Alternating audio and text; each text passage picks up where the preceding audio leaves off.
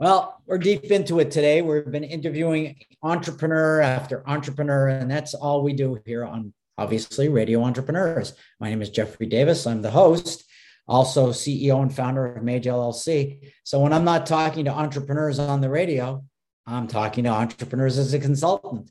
So I guess I'm addicted. And the next one, new to my list, is Eric Haddenhorst, CEO of No Cow.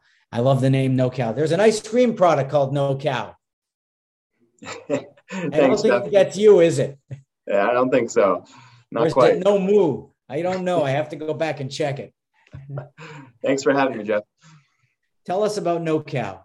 Sure. So, No Cow is an emerging plant based protein brand. Uh, we make plant based protein products with zero compromise. So, awesome taste, amazing nutritionals, clean ingredients. Uh, we started in protein bars. We now offer protein powders. And you can find us in Amazon, on our website, and now in over 20,000 retail locations. I had one of your bars last week. What'd you think? I was actually kind of amazed. It That's great. was- That's what we're going for. you know, for. a lot of times I try these bars and I'm like, I feel like I'm eating sawdust. And uh, if I'm correct, it was a sort of peanut butterish bar, and I'm addicted to peanut butter. And I chewed into it, and I was like, "Wow, this one's pretty good. I liked it." That's exactly what we're going for. A lot of protein bars don't focus on taste, and that's been kind of our guiding north star is taste first and foremost, and then we give you all the nutrients, all the macros that you want as well. But taste is always our guiding star. So I'm glad to hear that.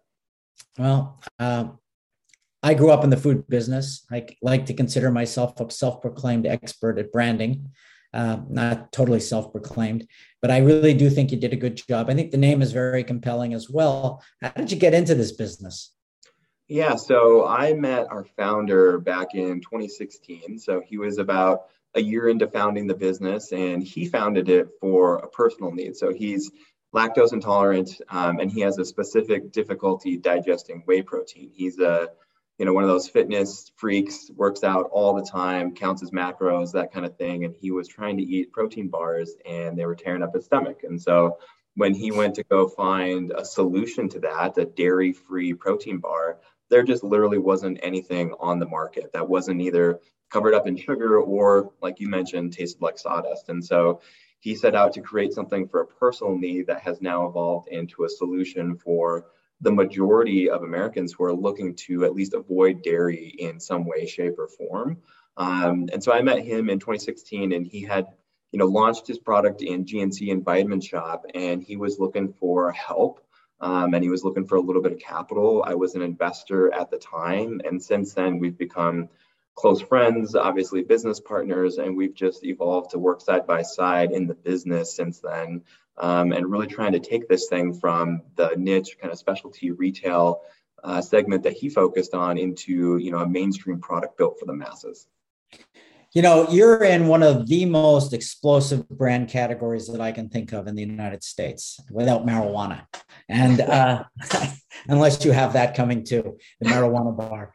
But I, uh, I'm really interested in what it's like to be inside your company because every week I go into stores and uh, there's a new product. There's, you know, monk, monk, monk you know, monk, monk fruit, uh, stevia, you name it. There's a whole new sweetening product. There's a whole new process of doing stuff. It must be really tough because I've rarely seen a category evolve so quickly and products change so quickly on the shelf. Yeah, I mean, you're absolutely right. It's one of the most difficult categories because it can be somewhat easy to get into. And like you said, there is a ton of brands on the shelf, and it's a, a really big shelf.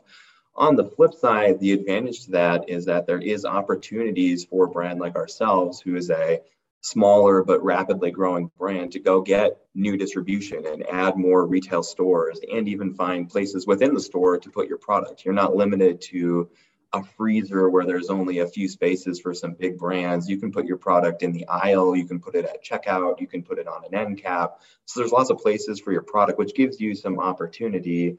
And to your point, there is just incredible innovation in the category, which is good and bad. It creates a lot of competition, but we've found a really specific niche, and we were fortunate enough to be first to market in plant-based within protein bars.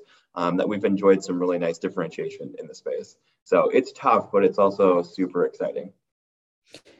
You know, uh, my wife is, uh, for full disclosure, one of her degrees is in. Uh, she's a graduate of a culinary institute, and monk fruit is.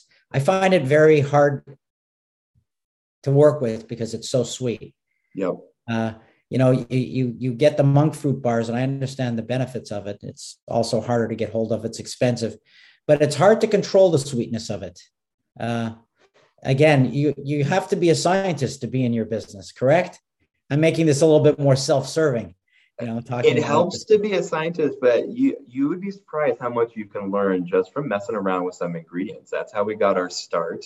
Um, that's not necessarily how we've optimized our product. We have used food scientists to take our product from what I would call beta version, where it tasted a little bit more like sawdust, like you like uh, like you mentioned earlier, to what it is today. But you know, it's interesting. We use a blend of sweeteners, one of them being monk fruit, um, one of them being stevia, and one of them being erythritol, and each of them have some advantages and some disadvantages. Right. But when you combine them in what we think is a really awesome blend, you can really replicate the taste and, and texture of sugar. And that's what we're really trying to do. But you're right, it's really difficult to work with them. And it does help to have a, a food science degree for sure.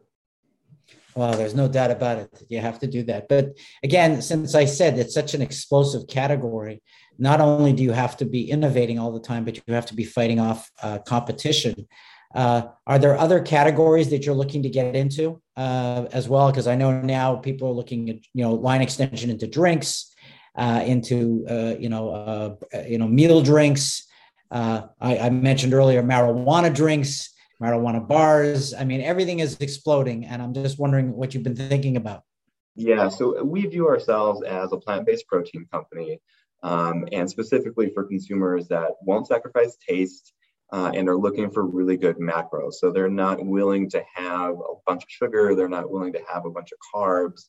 And we want to deliver that in any form they want to get it. And so protein bars was, um, like you mentioned earlier, it's an easier starting place to break into. So that's where we started. Um, we have since launched protein powders. So that's more of an at home smoothie mixing occasion for our consumers. And we are also looking to get into other formats. You mentioned a couple of them. Uh, one of them being more of a snackable treat format. So think little mini cookies or little peanut butter cups or you know similar items like that, where you can have an indulgent snackable experience, but do it by getting some protein and reducing sugar. And then at some point in our lives as a brand, I do think we might get into ready to drink shakes at some point, but that's a little bit further down the road. Interesting. Uh, and where are you guys located? Yeah, we're located in Denver in the RiNo neighborhood. And how many? Sh- uh, you say you're uh, you have the partnership. How many uh, uh, people are in the partnership? Yeah, so our founder Daniel Katz still owns, um, you know, the biggest part of the business, so the, still the biggest individual shareholder, and then we have a group of about four investors behind us that have a mix of CPG or food development or even technology experience that have been really helpful to have on our, our cap table. All working uh, in the business, or are you one of the few? So I was one of the few. Uh, we were one of the, when I was on the investor side, we were one of the earliest investors and we were really hands on. And when we invested, there wasn't a ton of support for the business. It was basically the founder and a couple of part time employees. And so I jumped in, rolled up the sleeves, um, and that's really how I got so close to the founder and became such close friends with him.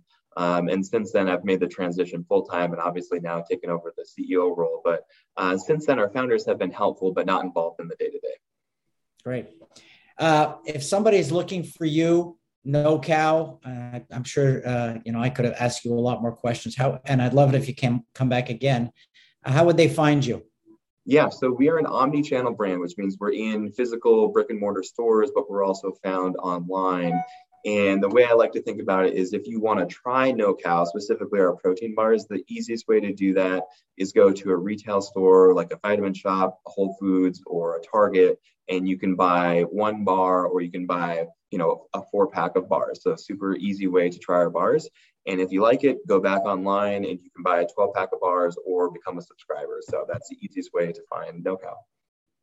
Um, again, we've uh, all very exciting category. We hope you come back again and remind everybody this is Radio Entrepreneurs.